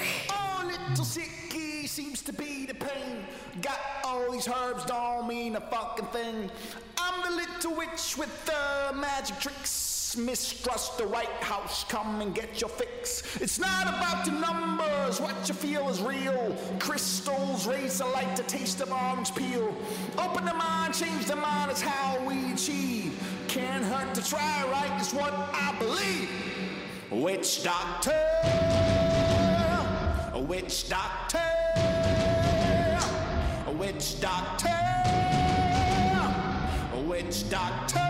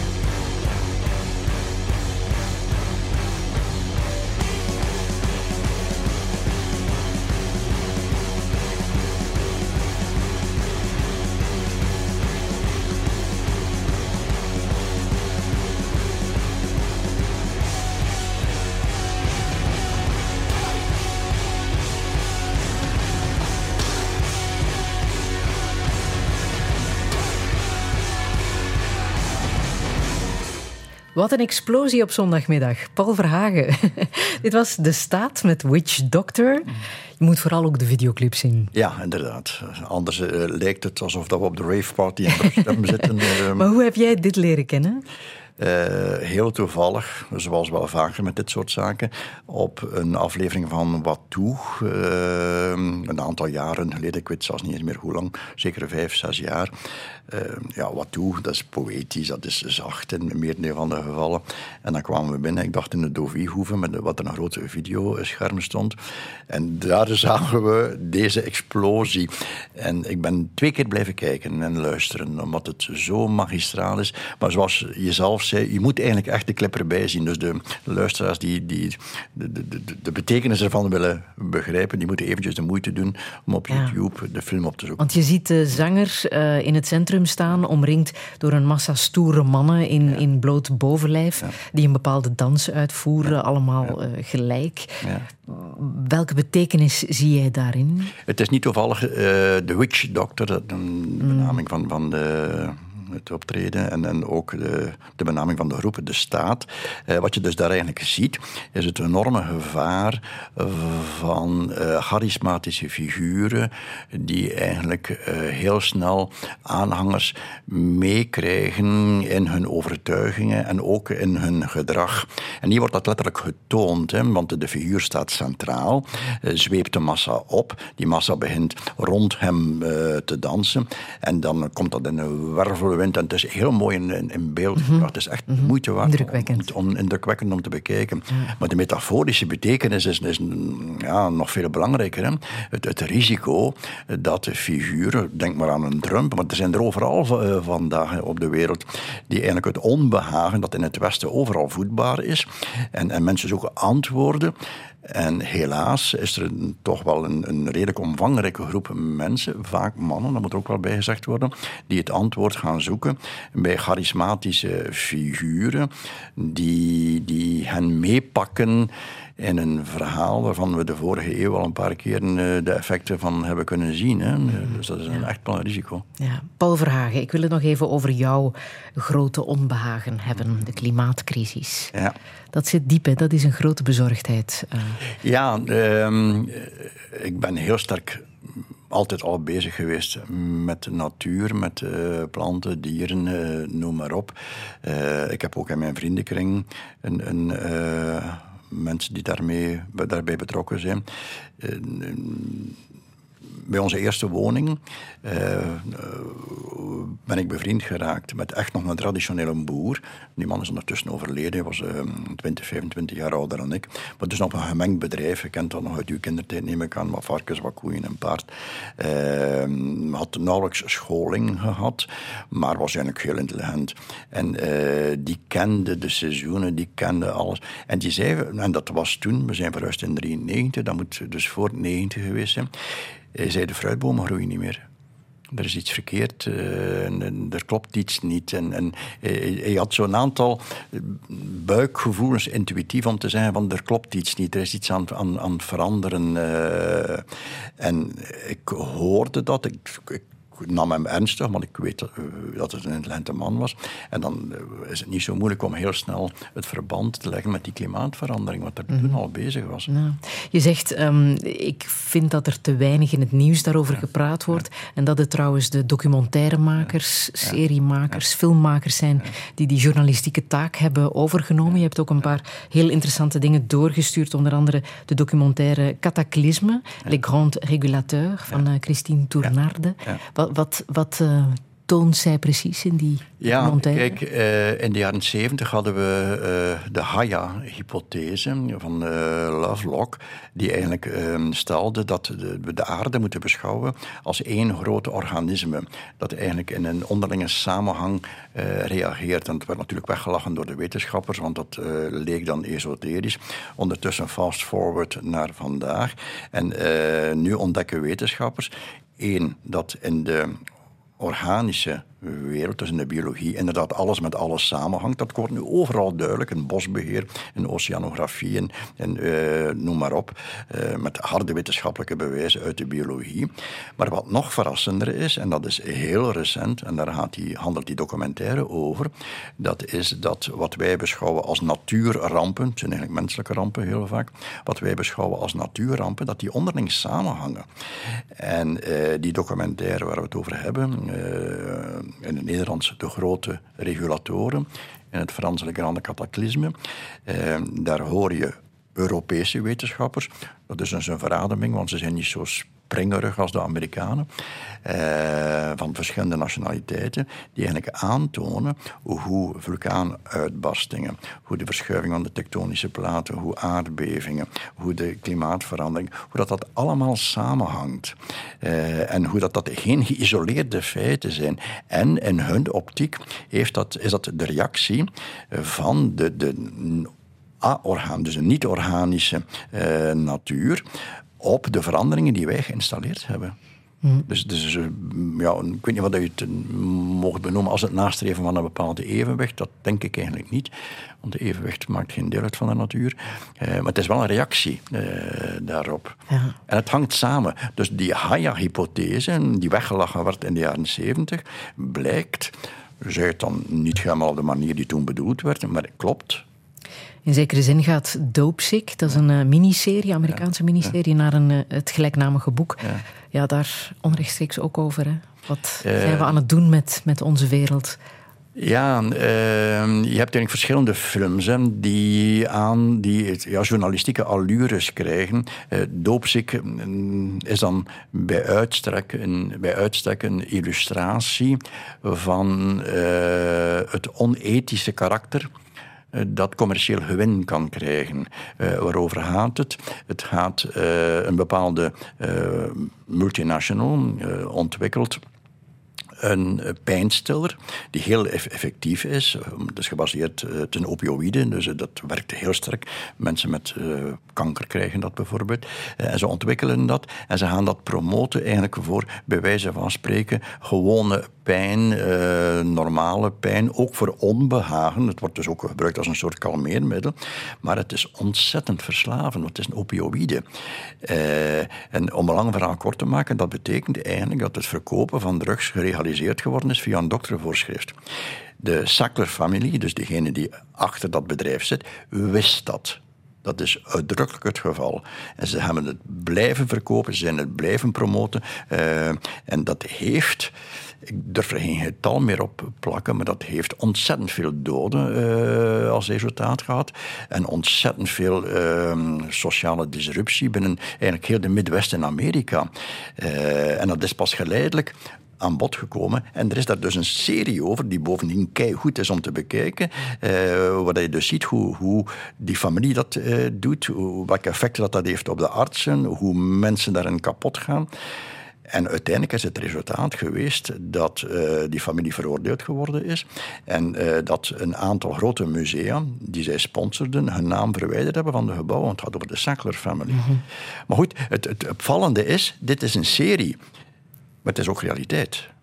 En je krijgt daar dus een journalistiek effect van iets wat op zich een onderhoudende serie is. En als je niet weet dat het echt is, denk je van ja, maar dat is puur fictie. Nee. Beetje gelijkaardig met de film Dark Waters, wat gaat over PFOS. Um, een film van 2019, uh, waar gebeurt verhaal in Amerika, uh, verfilmd door Todd Haynes en te zien op uh, Netflix. Hm. Wat gaat over DuPont, de, een heel chemisch, ja, chemisch ook bedrijf. daar weer eigenlijk hetzelfde. Er is een, een, een chemisch bedrijf dat eigenlijk een, een vervuilende producten maakt en, en, tijdens de productie ook heel de omgeving uh, vervuilt. De eerste die dat voelen zijn landbouwers, want hun dieren worden ziek en krijgen allerlei afwijkingen. En uiteindelijk is er een, een advocaat die uit die streken komt, die het zich aantrekt en die gedurende meer dan tien jaar processen zal voeren. En in Amerika uiteindelijk uh, kan dat. Komt er een class act, dus een, een groepsproces. En ze winnen het. Nu, uh, Dupont, dat zegt natuurlijk ons niet zoveel. Maar 3M is een zusterbedrijf daarvan. Hè, en het gaat inderdaad over dezelfde producten. Mm -hmm. En daar uh, zijn 69.000 mensen getest die ja, een bloedtest hebben ja, laten afnemen. Ja, wat jaren heeft geduurd om daar de resultaten van te kennen. Bij ons zijn jongeren getest. En daaruit blijkt dat drie vierde een te hoge PFOS-waarde in zijn of haar lichaam heeft. En wat nog dramatischer is, is dat dat bedrijf die toestemmingen gekregen heeft. Want we wisten het, in Amerika is dat begonnen na 2000 ergens. Uh, uh, dus uh, we hebben dus niet gewoest. Dat is zo'n uitleg die ik al lang niet meer aanvaard hoor. Het gaat gewoon over groot geld en beïnvloedingen en onverschilligheid voor de gevolgen daarvan. En uh, als je nu gaat kijken in het havengebied rond Antwerpen, wat denk dat je veel verder kunt gaan. Die bodem is compleet verontreinigd. Hè. Uh, en de jongeren krijgen te horen, zorg dat het niet erger wordt. Ja, en uh, dan wordt het weer het individu. Mm -hmm. dat... Probeer gezond te leven. Ja, ja, ja dat is eigenlijk... Want dat gaat niet weg, hè. Het zijn forever chemicals. Dat, dat zit voor altijd in je lijf. Ja, ja. Mm. Wat doen we daarmee? Uh, ik vrees, en dat klinkt dan natuurlijk een beetje dramatisch, ik vrees dat het voor die groep te laat is. Uh, ze zullen die effecten ondergaan. En, en hopelijk zullen ze goed begeleid kunnen worden vanuit uh, overheidswegen. Dat er ook voldoende geld voor gehaald wordt bij die industrie. Uh, waar het vooral voor moet dienen is een wake-up call. Want dit is onderdeel uh, van het grotere probleem. Met name dat economie, of een bepaalde vorm van economie, het is niet de economie, maar dat een bepaalde vorm van economie die nu dominant is, dat die alle vrijheid krijgt en dat er eigenlijk niets, wordt geen strobreedte in de weg gelegd, want het gaat over de jobs, het gaat over de koopkracht, uh, het gaat er al lang niet meer over. Het gaat over vermogensgroei, het gaat over winstmaximalisatie voor een heel kleine groep. Mm -hmm. Mis je dat soort bewustwording? Uh, kijk, we hebben, toen ik die colleges cultuur en maatschappijkritiek uh, aanvatte, ja, natuurlijk, je doet daar wat studiewerk rond. En, en, de twee zaken die heel snel boven kwamen drijven op grond van wetenschappelijk onderzoek, was de klimaatverandering en de toenemende ongelijkheid. Uh, En de twee delen, ze hebben, bovendien ze hebben dezelfde oorzaak, maar ze delen eigenlijk voor een stuk dezelfde geschiedenis. In die zin, het wordt eerst ontkend, eh, dan wordt het weggelachen eh, en dan geleidelijk aan ontstaat er een bewustwording en beginnen er maatregelen genomen te worden. Dat is het verhaal van de klimaatverandering. En we zien nu de laatste paar jaar eh, dat er maatregelen genomen worden, maar veel te weinig. En Vlaanderen is daar massaal schuldig, de Vlaamse politici en de Vlaamse regering, die systematisch eh, op Europees niveau stemmen eh, of eh, tegenstemmen. Ik bedoel, ik vind het ronduit. Eigenlijk kan een sterk woord gebruiken, ik vind het crimineel. Want zij zijn verantwoordelijk voor de bevolking, voor degenen die hen verkozen hebben. En ze blijven zwaar in gebreken voor iets wat ons zeer zuur zal opbreken. Uh, de bewustwording rond ongelijk, rond klimaatverandering hebben we die bewustwording en dat zal nog toenemen. Rond ongelijkheid begint het pas. En twee weken terug, denk ik, eh, kop in de financiële economische tijd, 10% van de bevolking bevindt zoveel, door het percentage niet meer noemen, ik geloof dat rond de 60% is van het vermogen. En had dat nooit gedacht dat dat het geval was. Ja, nee, het zijn cijfers van de Nationale Bank.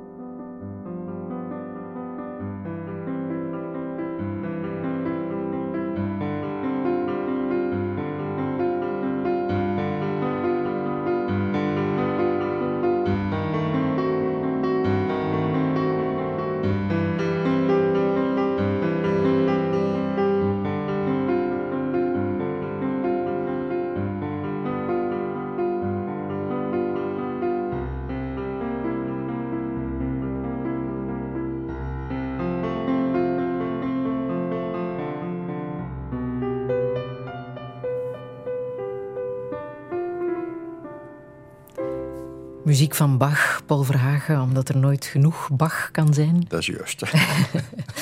en Bach-liefhebbers zijn ook natuurliefhebbers. Ja. Ah, dat ja. wist ik niet.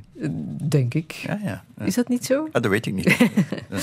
uh, voor jou is uh, natuur, dat heb je al een paar keer gezegd, uh, de ongelooflijke noodzaak in, in jouw leven. Je hebt ook het geluk om daar tijd voor te maken bij jouw thuis. Met een moestuin, met een mooie grote tuin. Ja. Uh, je moet dat graag doen. Hè. En als je het graag doet, dan maak je daar tijd voor. Dan doe je een aantal andere dingen niet. Uh, maar ja, dat is voor mij inderdaad een manier om het leven aangenaam te maken. Ja, er zijn mensen die dromen van een buitenhuis, ja. maar je hebt een soort buitenhuis. Ja.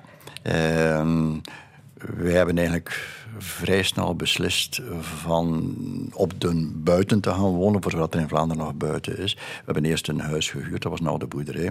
En daarna, nog voordat eigenlijk de, de, grond, de prijzen van de gronden spectaculair stegen, hebben wij een, een, een groot stuk grond kunnen kopen. Ah. En ook een plekje in Gent uh, heb je ook achter de hand? Dat is nu heel recent. Uh, ik heb al even verwezen naar het feit dat wij vier kleinkinderen uh, hebben. En, dan nog een aantal bij de kinderen, het eerste huwelijk van, van mijn vrouw. Maar die, de vier kleinste kleinkinderen, die echt nog kinderen zijn, die wonen in het centrum Gent. En ja, als grote ouder wil je daar natuurlijk ook wel graag uh, bij zijn. En ja, toeval. Hè. Dan uh, hebben wij de, de, de, de, oorspronkelijke woning van onze dochter en haar man een klein huisje in het Prinsenhof, dus de mooiste kant van Gent, eh, overgekocht. En daar zitten we nu de helft van de week. Ja. Als ik dat zo hoor, denk ik, het gaat goed met Paul Verhagen. gaat zeer goed. Geldzorgen zijn er niet. Ja. Wat bij veel mensen wel zo is. Hè. Die kunnen alleen maar dromen Ja. van een huis op de buiten en nog een extra plekje ergens. eh. Ja, dat is, ik besef heel vaak hoe geprivilegeerd eh, wij zijn. En Want de ongelijkheid is groot en wordt alleen maar groter.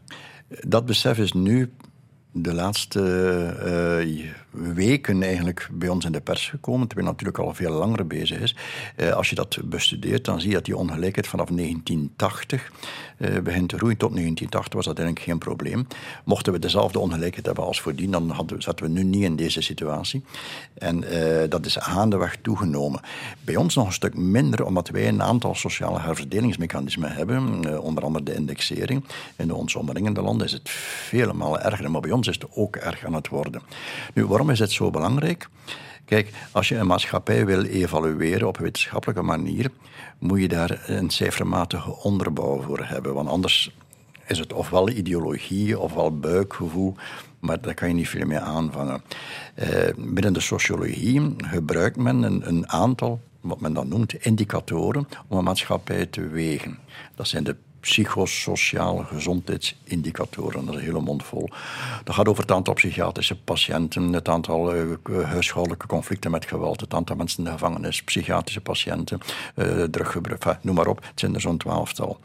Eh, dus als die niet goed zitten, dan is het niet goed met de maatschappij. En wat blijkt, dat is eh, eigenlijk pas duidelijk geworden na 2000, er is een zeer grote correlatie, samenhang, tussen de toename van de financieel-economische ongelijkheid in de maatschappij en de negatieve evolutie van die psychosociale gezondheidsindicatoren. Dat was op zich al een verrassing. De tweede vooral de overtuiging van, van de correlaties zijn zeer sterk. En een tweede verrassing is dat die negatieve evolutie zich voordoet in alle sociale klassen. Dus niet alleen onderaan. Een van de indicatoren is het aantal kinderen dat uitvalt op school. Dus daar hebben we de laatste tijd ook heel veel over gehoord. Hè. Het, het aantal kinderen dat niet meer mee kan, dat uitvalt. Wel, dit correleert daarmee. Hm. Dus we hebben er alle belang bij om die ongelijkheid binnen de perken te houden en niet zo exponentieel te laten groeien zoals vandaag de dag het geval is. Wat doe jij met je geld, met je spaargeld? Eh, wij besteden daar een flink stuk van aan zogenaamde goede doelen. De eh, voorbije jaren, dan moet ik eventjes, ja, dat is dan misschien reclame, eh, binnen de context van de klimaatverandering geven wij heel veel aan Natuurpunt omdat dat, denk ik, een van de betere methoden is, namelijk het opkopen van gronden. En daarnaast steunen wij ja, de, de klassieke verenigingen. Hè. En je houdt ook een pleidooi voor duurzaam beleggen. Kijk, diegenen onder ons die eh, de luxe, in de luxe positie zitten dat ze spaargeld hebben, en zo zijn er heel veel, want eh, het is niet zo eh, omdat de ongelijkheid toeneemt dat iedereen plots arm wordt. Nee, nee, de kloof wordt groter. Dus ik behoor tot de groep die inderdaad iets heeft kunnen opbouwen. Wel, uw spaargeld, als je dat belegt, de en je wil ethisch beleggen, de Europese, eh, de EU heeft een, een aantal criteria naar voren geschoven op grond waarvan dat je kunt weten of je beleggingen ethisch zijn of niet. Geen wapenindustrie, geen vervuilende industrie, eh, dat soort zaken. En dat is simpelweg artikel 9. Dus als je je bankdirecteur zegt van goed, mijn beleggingen moeten beantwoorden aan dat artikel, dan zit je goed. Moet je hoeft je verder geen zorgen te maken.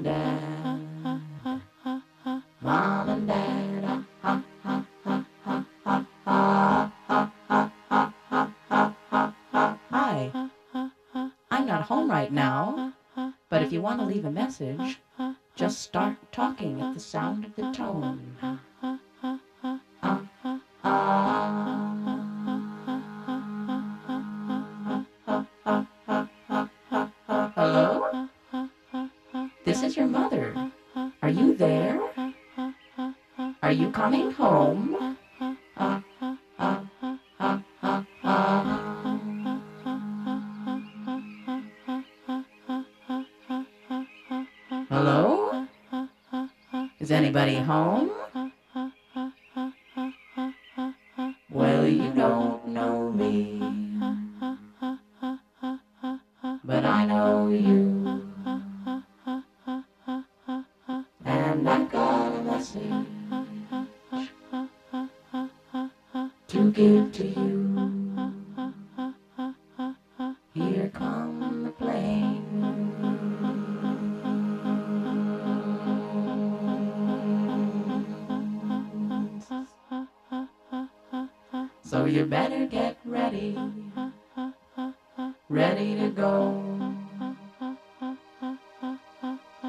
Can come as you are.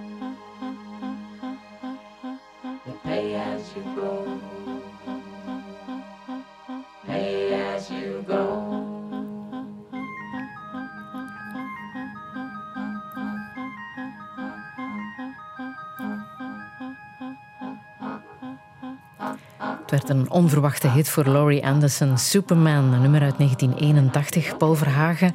En voor jou, je hebt een heel goede reden hè, om dit te laten horen. Ja, ehm, ik kreeg op een bepaald ogenblik via e-mail de vraag of ik een eh, introductie wou schrijven bij het werk van Louise Bourgeois. Eh, ik heb het in eerste instantie afgewimpeld, omdat ik toen zelf bezig was met het schrijven van identiteit en omdat ik mezelf ook niet echt daartoe bevoegd achtte. Ehm, die vraag kwam van een Brusselse galerij. Dan kreeg ik een paar maanden later opnieuw de vraag, ditmaal vanuit New York. De, en ditmaal met de mededeling dat het Louise Bourgeois zelf was die eh, achter de vraag zat, omdat zij werk van mij gelezen had. En een aantal van mijn zaken zijn uitgegeven in New York. En zij was zeer sterk bezig met psychoanalyse, wat ik op dat niet eens wist. Dus dat was de connectie. Eh, ja, goed, dan is, wordt uw ego gestreeld als die vraag op die manier komt. En heb ik gedacht van, eh, kan ik toch niet laten. Volgende stap, in de maand mei sterft ze. En dan kreeg ik eh, opnieuw een, een, mail met van ja, nu verandert alles natuurlijk. We gaan uh, naar een grote retrospectieve. Dus we willen dit ook veel meer aan verguren geven. En als je dat ziet zitten, uh, nodigen we je uit om naar New York te komen. En mag je in de Louise Bourgeois Foundation haar dagboeken inkijken als een van de eerste.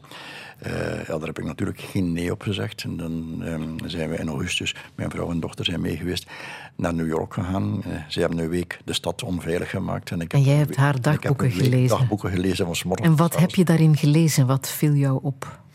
Uh, het compleet tegenovergestelde van de lezing die op dat ogenblik al hangbaar was over haar werk.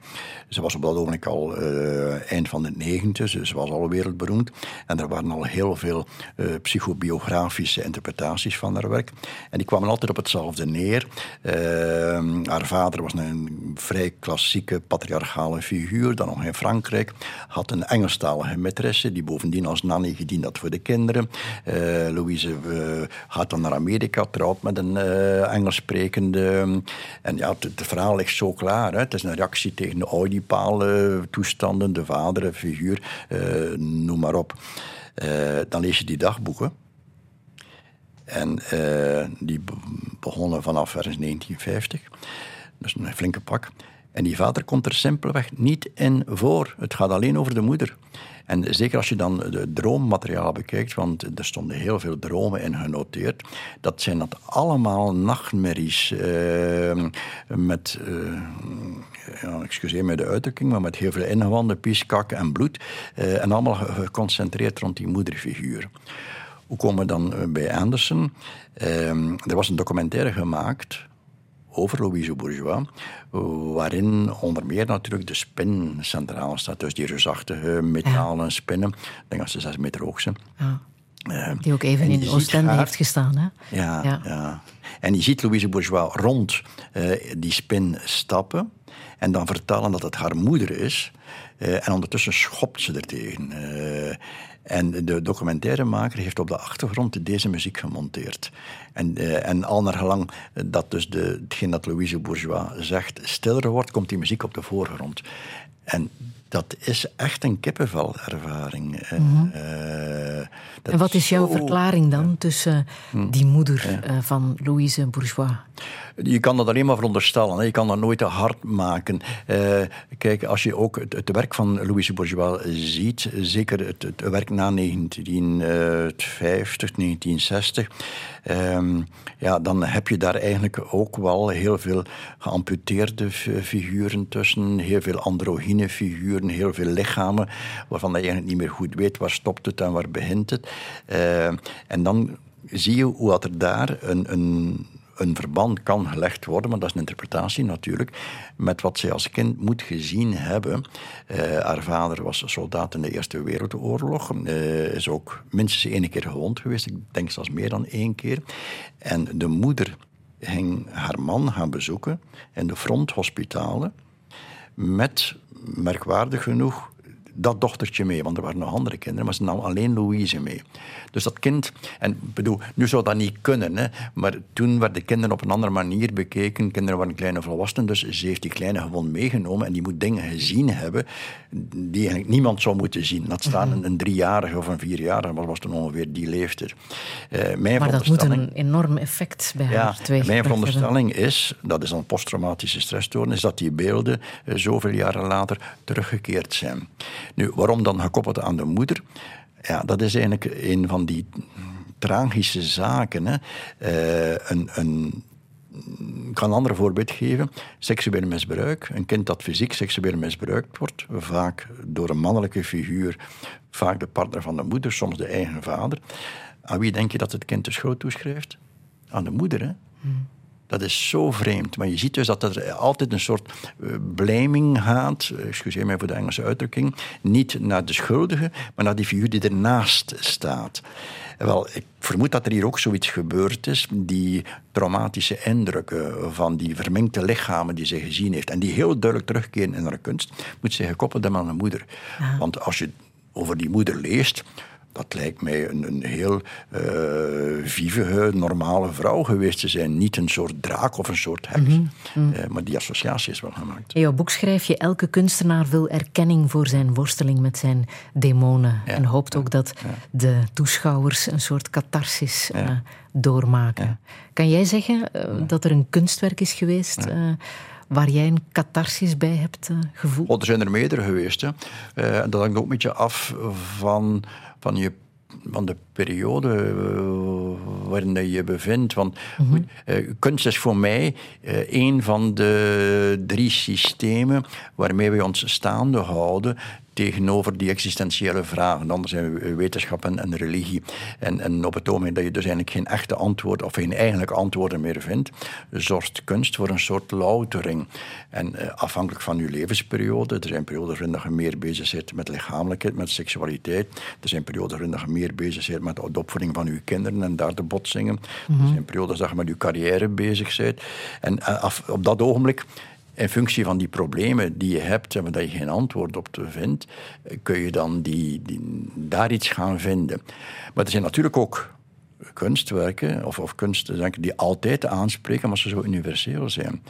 En het laatste dat ik eh, wat dat betreft het geluk gehad heb van, van te kunnen meemaken en zien, eh, is Giselle, een dansvoorstelling van Akram Khan. Eh, dat is van zo'n topniveau. Ja, daar heb je echt catharsis, of heb ik echt catharsis, maar niet alleen ik, heel, heel die zaal. Ja. Daar had je ook iets te vieren, hè? Ja, het was de verjaardag eh, van eh, mijn vrouw en eh, zij houdt van, van dans en, en, en, die voorstelling, ik een stuk minder.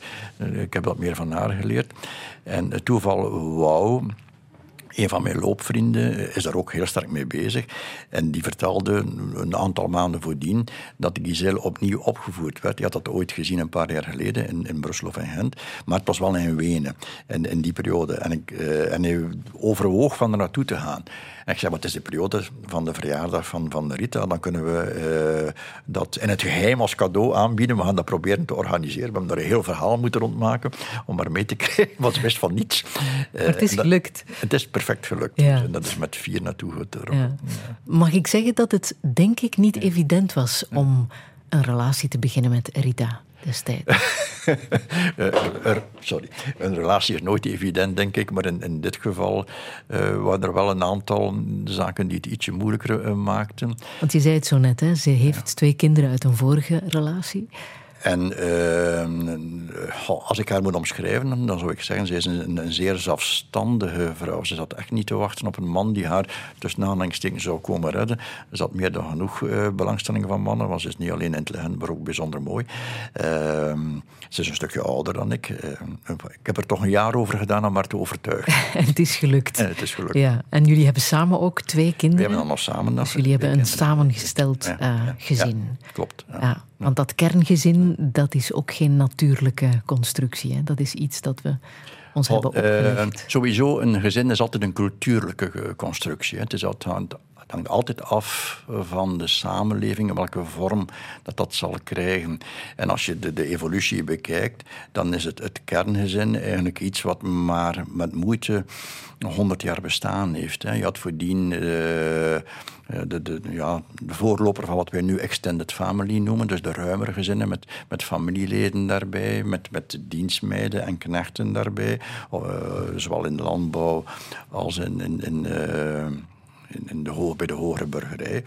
En het kerngezinnetje zoals wij dat kennen, dat is ja, nauwelijks 100 jaar centraal mm -hmm. geweest. Ben jij voor de vier kinderen een goede vader kunnen zijn? Uh, bij, ja, dat zou je aan hen moeten vragen. Bij één is het in ieder geval mislukt. Dus de oudste zoon van Rita. Uh, dus toen ik bij haar, toen wij samen gingen wonen, had zij twee zonen. En dat, uh, ja bij de jongste, die was heel blij dat er daar een man kwam. En, en met hem tot vandaag de dag loopt dat perfect. Uh, de oudste heeft mij nooit aanvaard. En dat heeft dan natuurlijk heel veel ellende gegeven. En heb je daar een verklaring voor? Oh ja, ik, ver, verklaringen. Uh, de meest voor de hand liggende verklaring is dat uh, ik als een indringer beschouwd werd. En, en, en hij had toch een aantal jaar zijn mama voor zich alleen gehad. Nu, dat geldt ook voor de jongste. Uh, dus geen enkele verklaring is afdoende. Mm. Dus ik Voelt dat aan als een, als een soort falen? Ja, uitdrukkelijk. Ja. Ja? Ja. En heb je geprobeerd om dat op te lossen? Uh, dus niet alleen ik, hè, maar mijn vrouw en ik zelf hebben heel hard geprobeerd om er op alle mogelijke manieren een oplossing voor te vinden. Maar dat is niet gelukt.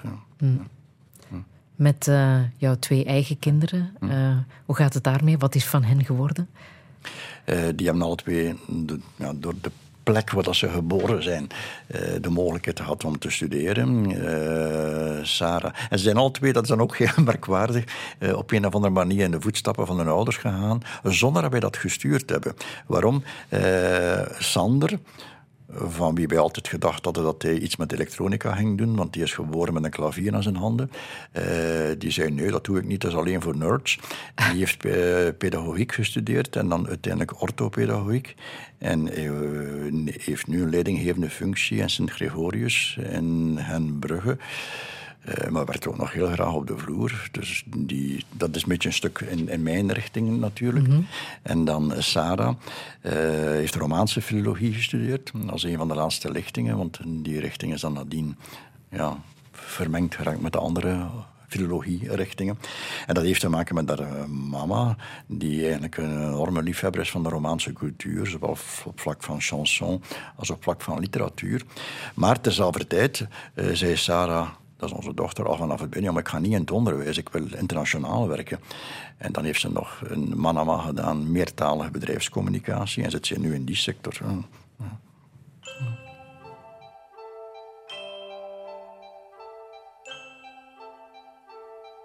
Les vieux ne parlent plus, ou alors seulement parfois du bout des yeux. Même riches, ils sont pauvres, ils n'ont plus d'illusions et n'ont qu'un cœur pour deux.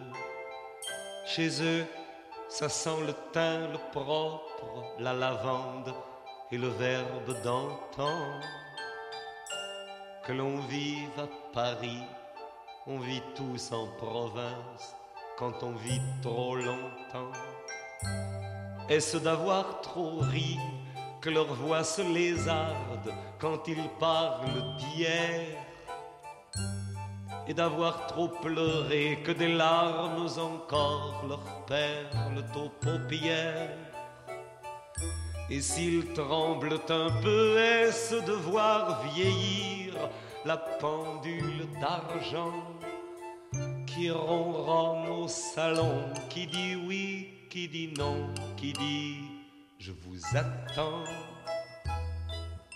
Les vieux ne rêvent plus, leurs livres sans sommeil, leurs pianos sont fermés. Le petit chat est mort, le muscat du dimanche ne les fait plus chanter. Les vieux ne bougent plus, leurs gestes ont trop de rides, leur monde est trop petit. Du lit à la fenêtre, puis du lit au fauteuil, et puis du lit au lit. Et s'ils sortent encore, bras dessus, bras dessous, tout habillés de raide, c'est pour suivre au soleil l'enterrement d'un plus vieux, l'enterrement d'une plus laide, et le temps d'un sanglot oublié toute une heure, la pendule d'argent qui ronronne au salon, qui dit oui, qui dit non, et puis qui les attend. Les vieux ne meurent pas, ils s'endorment un jour et dorment trop longtemps. Ils se tiennent la main, ils ont peur de se perdre et se perdent pourtant. Et l'autre reste là, le meilleur ou le pire, le doux ou le sévère. Cela n'importe pas, celui des deux qui reste se retrouve en enfer. Dat prachtige nummer van Jacques Brel, Le Vieux, Paul Verhagen. Aan wie denk jij als je dit nummer hoort? Ja, dat is natuurlijk aan mijn ouders. Hè. Ik heb het geluk dat ze alle twee nog leven. Mijn vader is al de 91 voorbij. Mijn moeder wordt eh, 90. Ze zijn verhoudingsgewijs nog gezond. Ehm, ze leven in hun eigen woning. Ze zijn goed omringd. Twee van mijn zussen uh, wonen vlakbij. Uh, maar ik heb hun wereld gaandeweg kleiner en kleiner zien worden. Hè. Dat is wat gebeurt als je ouder wordt. Ja, en ja, die, wat Jacques Brel zingt, kan ik eigenlijk zo op gaan toepassen. Ja. En zij stellen het dan nog zeer goed. Uh, ze hebben een zeer goed huwelijk. Uh, ze hebben materieel niets tekort. Ze zijn sociaal goed ingebed. Maar je ziet, ja, hetgeen dat beschreven wordt in het liedje, is daar zichtbaar. Ja. Zelf ben je 67? Uh, van geboortejaar? ja, geboortejaar, ben, nee, moet ik, ik, dacht, ik, dacht dat je vroeg ben je van... Nee, ik ben geboren in 55, dus ik ja. word 68, 68 in november. In november, in november ja. En ben jij geworden wie je wou zijn? Goh, ik weet niet. Uh, ik ben in ieder geval heel tevreden met, met wie en wat ik geworden ben. Ik, mocht ik terugkeren, ik zou eigenlijk niks veranderen hoor. Maar ik kan niet zeggen dat dit mijn doel was. Het is niet zo dat ik vanaf een bepaald moment gezegd heb van en dat wil ik worden. Uh, nee. -huh. En wat zou je nog willen in het leven? Ja, uh, ik ben geprivilegeerd. Hè. Dus op privévlak zie ik dat het goed gaat met de kinderen en met de kleinkinderen. En, en, dat wij eigenlijk alles hebben. Uh, wat ik vooral zou willen zien gebeuren is een aantal maatschappelijke veranderingen. Dat een aantal andere mensen het ook goed uh, kunnen hebben. En dat zeker onze jongeren en kinderen dat die een betere toekomst gaan hebben dan dat we nu meemaken. Hè. Want ja, zoals ik dat straks al gezegd heb, die, die toenemende ongelijkheid heeft zeer negatieve effecten voor iedereen. Eh, en dus de jongeren, die moeten het nog trekken. Hè. Komt er Ja. nog een boek over energie bijvoorbeeld? Want dat is iets Ehm, waar je nu heb- heel erg heb- mee bezig bent. Dat kan misschien een beetje blasé klinken, maar ik heb het, de indruk dat ik het, eh, wat het maatschappelijk betreft, dat ik mijn zeg gedaan heb en dat ik daar Ja? niet onmiddellijk nog veel dingen kan aan toevoegen. En je ziet ook dat eh, er ondertussen al heel veel eh, jongere maatschappijcritici bezig zijn die, die die fakkelen overnemen. Dus ik denk dat ik het daar toch voor bekeken zal houden. Maar tja, we hebben het ook al gehad over het feit dat ik nieuwsgierig ben. En een onderwerp dat mij mateloos boeit en waar ik niets van begrijp, is energie. Eh, en dat is natuurlijk nu een, een heikel probleem met de energiecrisis. Maar het is veel ruimer en veel ouder dan dat. En mijn belangstelling ook. En ik heb ondertussen een stapeltje boeken verzameld, eh, zowel natuurwetenschappelijke als dan meer eh, menswetenschappen, om, om mij daarin te verdiepen. Of er daar een boek uitkomt, weet ik niet. ik heb geen plan. Bij de vorige boek had ik wel een plan, maar hier nu eigenlijk niet. Ik heb een belangstelling. Maar één boek heb je mij al aangeraden, Meldrin Sheldrake. Ja, eh, wat ja. gaat over het verweven leven, de wereld vanuit het standpunt van de schimmels. Ja, ja. Want dat is energie.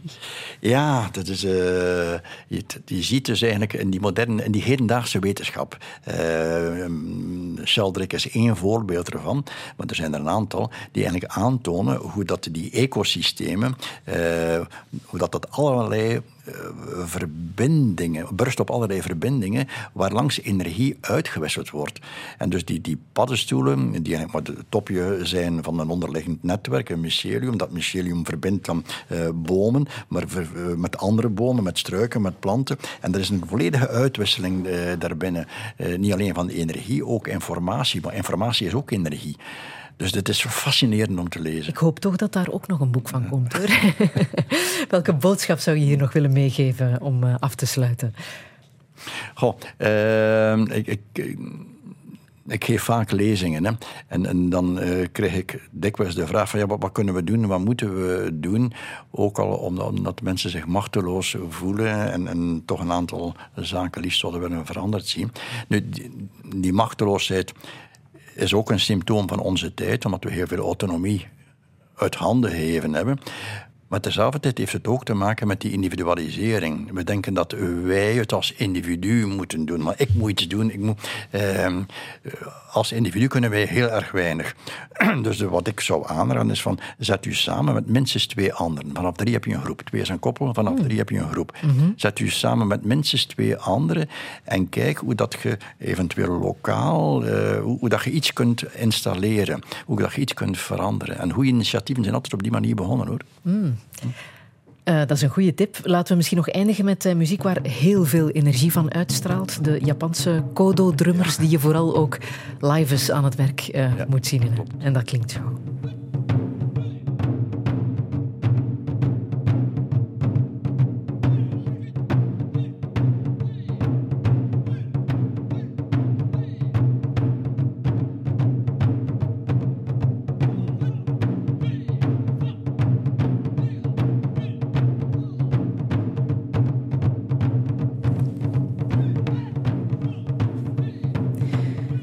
Japanse Kodo-drummers en hun energie. Dankjewel voor jouw energie, Paul Verhagen, vandaag hier in uh, Touché. Volgende week ontvang ik hier schrijfster uh, Ivan, Yvonne Kronenberg. Ik wens je nog een heel fijne zondag.